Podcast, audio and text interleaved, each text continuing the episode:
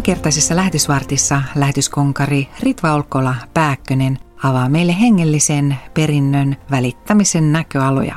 Ritvan kanssa keskustelemassa on kylväjän viestintäpäällikkö Mari Turunen.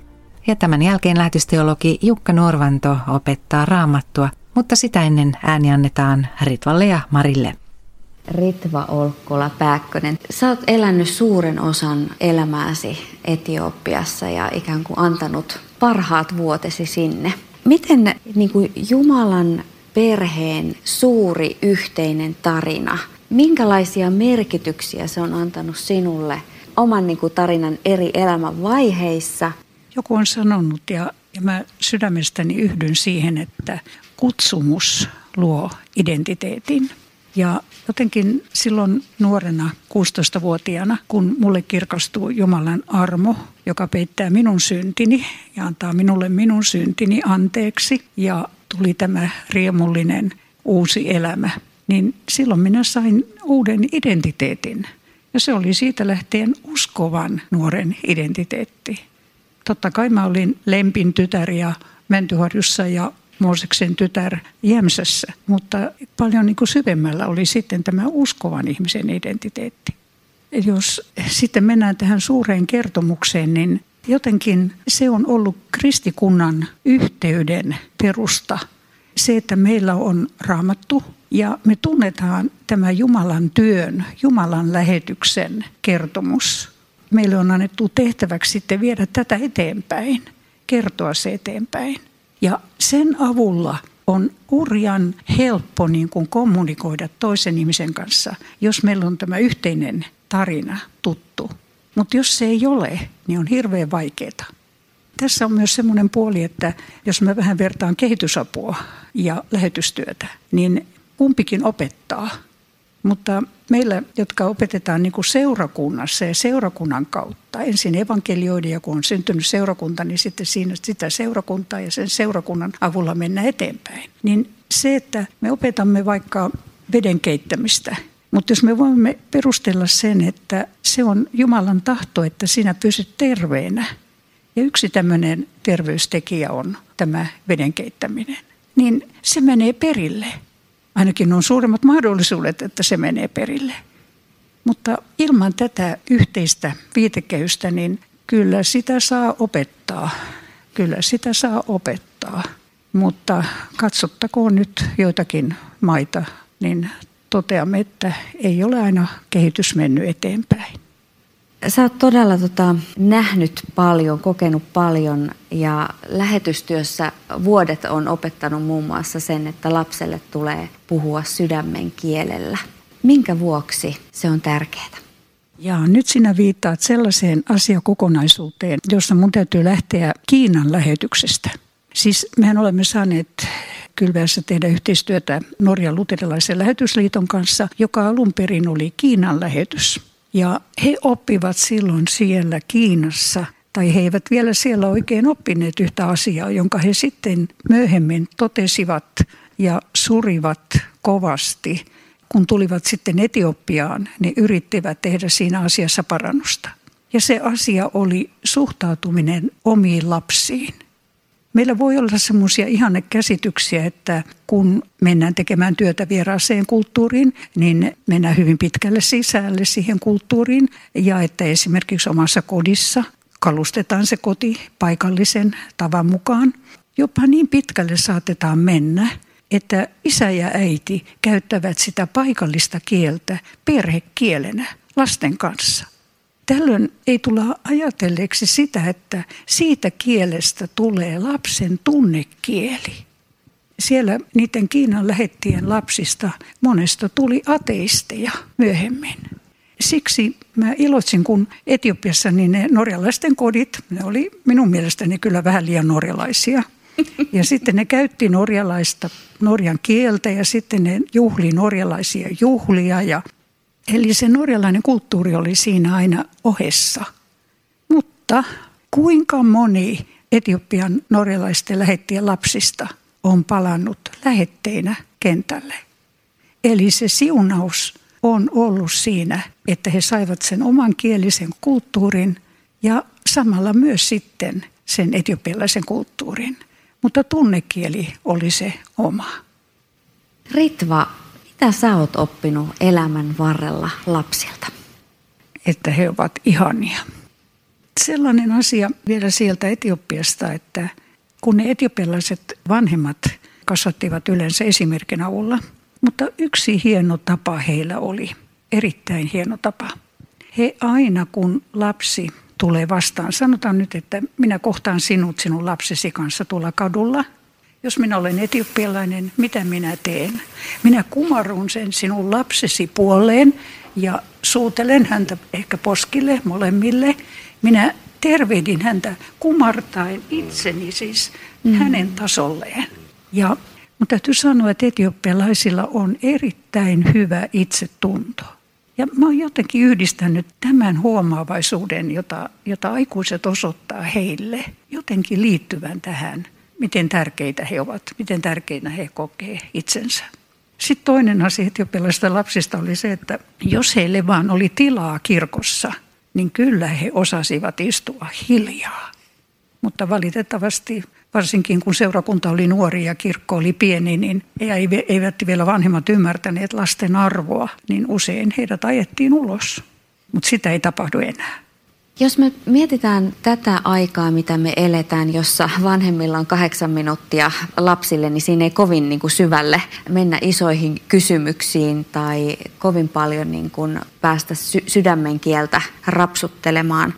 Meidän ajassa yhä harvempi vanhempi antaa kastaa lapsiaan ja mun näppituntuma on sellainen, että aktiivikristittyjen perheissäkin vanhemmat on jotenkin neuvottomia siinä, että miten, miten niitä itselle ihan aidosti rakkaita ja arvokkaita hengellisiä aarteita, miten niitä osaisi niin kuin siirtää omille lapsilleen. Onko jotain neuvoja, että miten olisi niin kuin, tältä osin niin kuin suutarin lapsilla kenkiä, että, että uskovien perheiden lapset todella niin kuin vahvistus oikein hyvin siinä omassa hengellisessä identiteetissä Jumalan lapsina. Mistähän löytyisi niitä kristittyjä uskovia tupettajia? Se olisi yksi.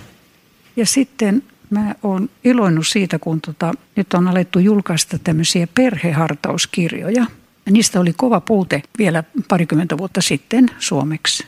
Niitä ei ollut. Mutta nämä norjalaiset perheet, ne aloittaa aamunsa, se aamiaisen lukemalla lyhyen kappaleen perheen hartauskirjasta. Ja siinä istuvat kaikki lapset ja vieraat, jos vieraita on. Ja se kirja on kirjoitettu niin jännittävällä ja hyvällä tavalla, että lapset unohtaa sen nälkänsä ja kuuntelee sitä. Ja se on lyhyt ja se on hyvä ja sitten siitä voidaan keskustella, jos on tarvetta. Eli myös suosittelisin, että kaikki perheet hankkisivat itselleen tämmöisen perheen hartauskirjan, kun niitä nyt on saatavana. Tämä on vain yksi keino, mutta se, että jaetaan uskoa yhdessä lasten kanssa ja annetaan siihen aikaa, niin musta se on, mitä me voimme tehdä. Olen kyllä ihan samaa mieltä siitä, että täytyy meidän rukoilla semmoisen mykkyyden mykkyyden hengen poistumista meistä uskovista ihmisistä. Miksi me ei osata puhua hänestä, jota me rakastamme niin, ja joka meitä rakastaa? Miksi me ei osata puhua hänestä? Mä oon ihan samanlainen. Mä edustan tässä nyt seniorilähettejä.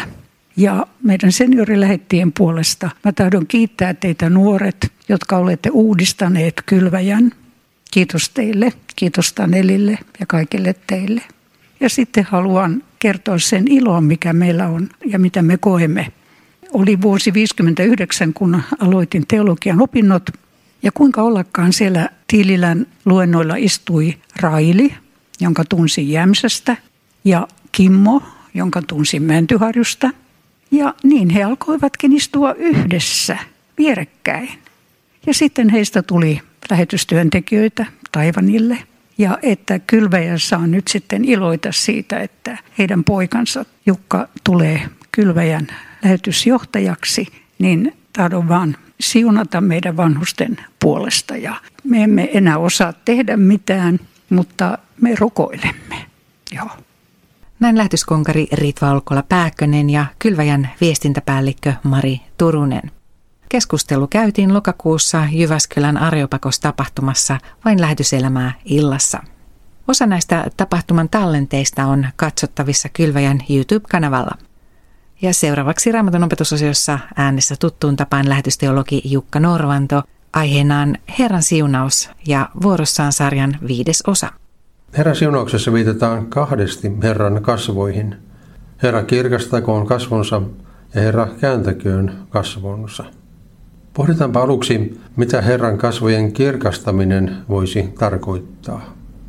Ensinnäkin on hyvä tietää, että Herran kasvoista puhuttaessa tarkoitetaan raamatussa Herraa itseään. Kysymys on siis kunnioittavasta kiertoilmaisusta. Niin esimerkiksi Joonan kerrotaan vuoden 1933 kirkkoraamatussa paineen Herran kasvojen edestä. Kun taas vuoden 1992 suomennoksessa sanotaan yksinkertaisesti Joonan paineen Herraa. Myös Uudessa testamentissa käytetään vastaavaa ilmaisua esimerkiksi ilmestyskirjan luvussa 6 ja 16, joka vuoden 38 kirkkoraamatun mukaan kuuluu näin. Kätkekää meidät hänen kasvoiltansa, joka valtaistuimella istuu. Vuoden 92 käännös taas muotoilee saman asian näin. Kätkekää meidät valtaistuimella istuvan katseelta. Mitä siis tarkoittavat Herran siunauksessa sanat Herra kirkastakoon sinulle kasvonsa. On mielenkiintoista, että hebrean sana, joka on käännetty kirkastamiseksi tai vuoden 33 käännöksessä valistamiseksi, on sama sana, jonka Jumala maailmaa luodessaan sanoo ensimmäiseksi. Tulkoon valo. Sen jälkeen vielä kerrotaan, ja valo tuli. Jumala näki, että valo oli hyvä. Jumala erotti valon pimeydestä.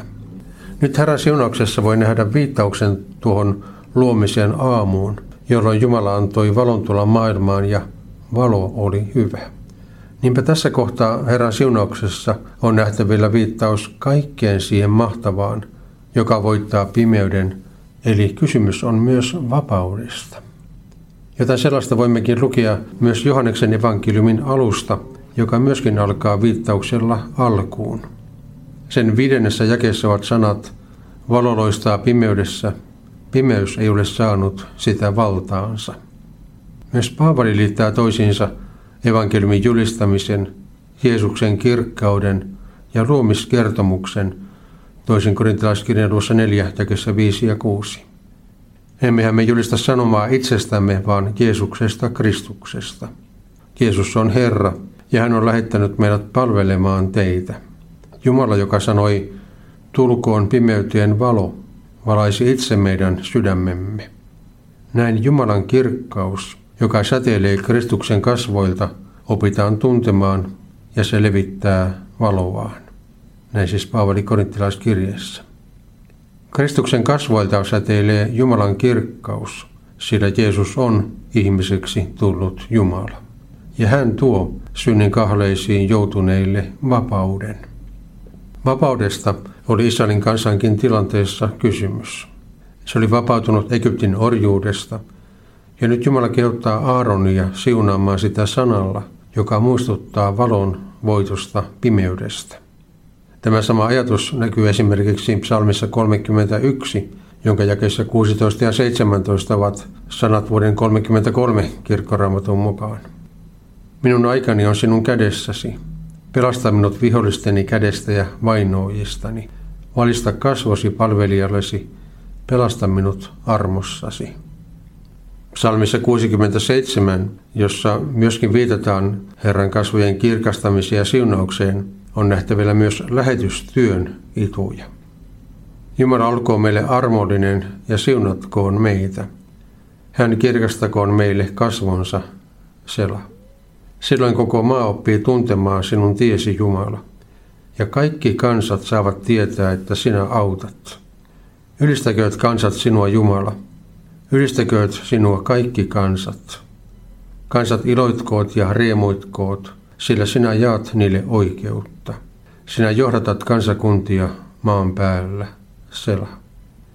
Ylistäkööt kansat sinua Jumala. Ylistäkööt sinua kaikki kansat. Maa on antanut satonsa. Jumala meidän Jumalamme, siunatkoon meitä yhä. Siunatko Jumala meitä ja palvelkoot häntä kaikki maan ääret. Näin siis psalmissa 67.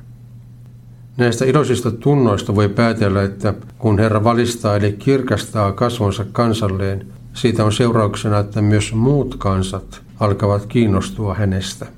Siitä lähetystyössä on kysymys. Kylväjän lähetysteologi Jukka Norvannon opetuksen aiheena oli Herran siunaus. Ja nyt lähetysvartin päätteeksi rukoilemme vielä yhdessä Ritva Olkkola-Pääkkösen johdolla. Jeesus, kiitos siitä, että sinä olet sama eilen, tänään ja iankaikkisesti. Kiitos siitä, miten olet ollut meidän vanhemman polven kanssa joka päivä. Ja kiitos siitä, että sinä olet myös tämän nuoren polven kanssa. Herra, auta sinä ja kiitos, että sinä autat. Herra, tahdon nyt lukea nämä Paavalin sanat, jotka hän sanoi Efeson seurakunnalle, kun hän sanoi jäyhyväiset heille. Jätän nyt teidät Jumalan ja hänen armonsa sanan haltuun. Sen sanan, jossa on voima rakentaa teitä ja antaa perintöosa kaikkien pyhitettyjen joukossa. Jeesus, kiitos siitä, että tämä sana kuuluu kaikille sukupolville. Tämä lupaus kuuluu kaikille sukupolville. Ylistys ja kiitos sinun pyhälle nimellesi. Amen.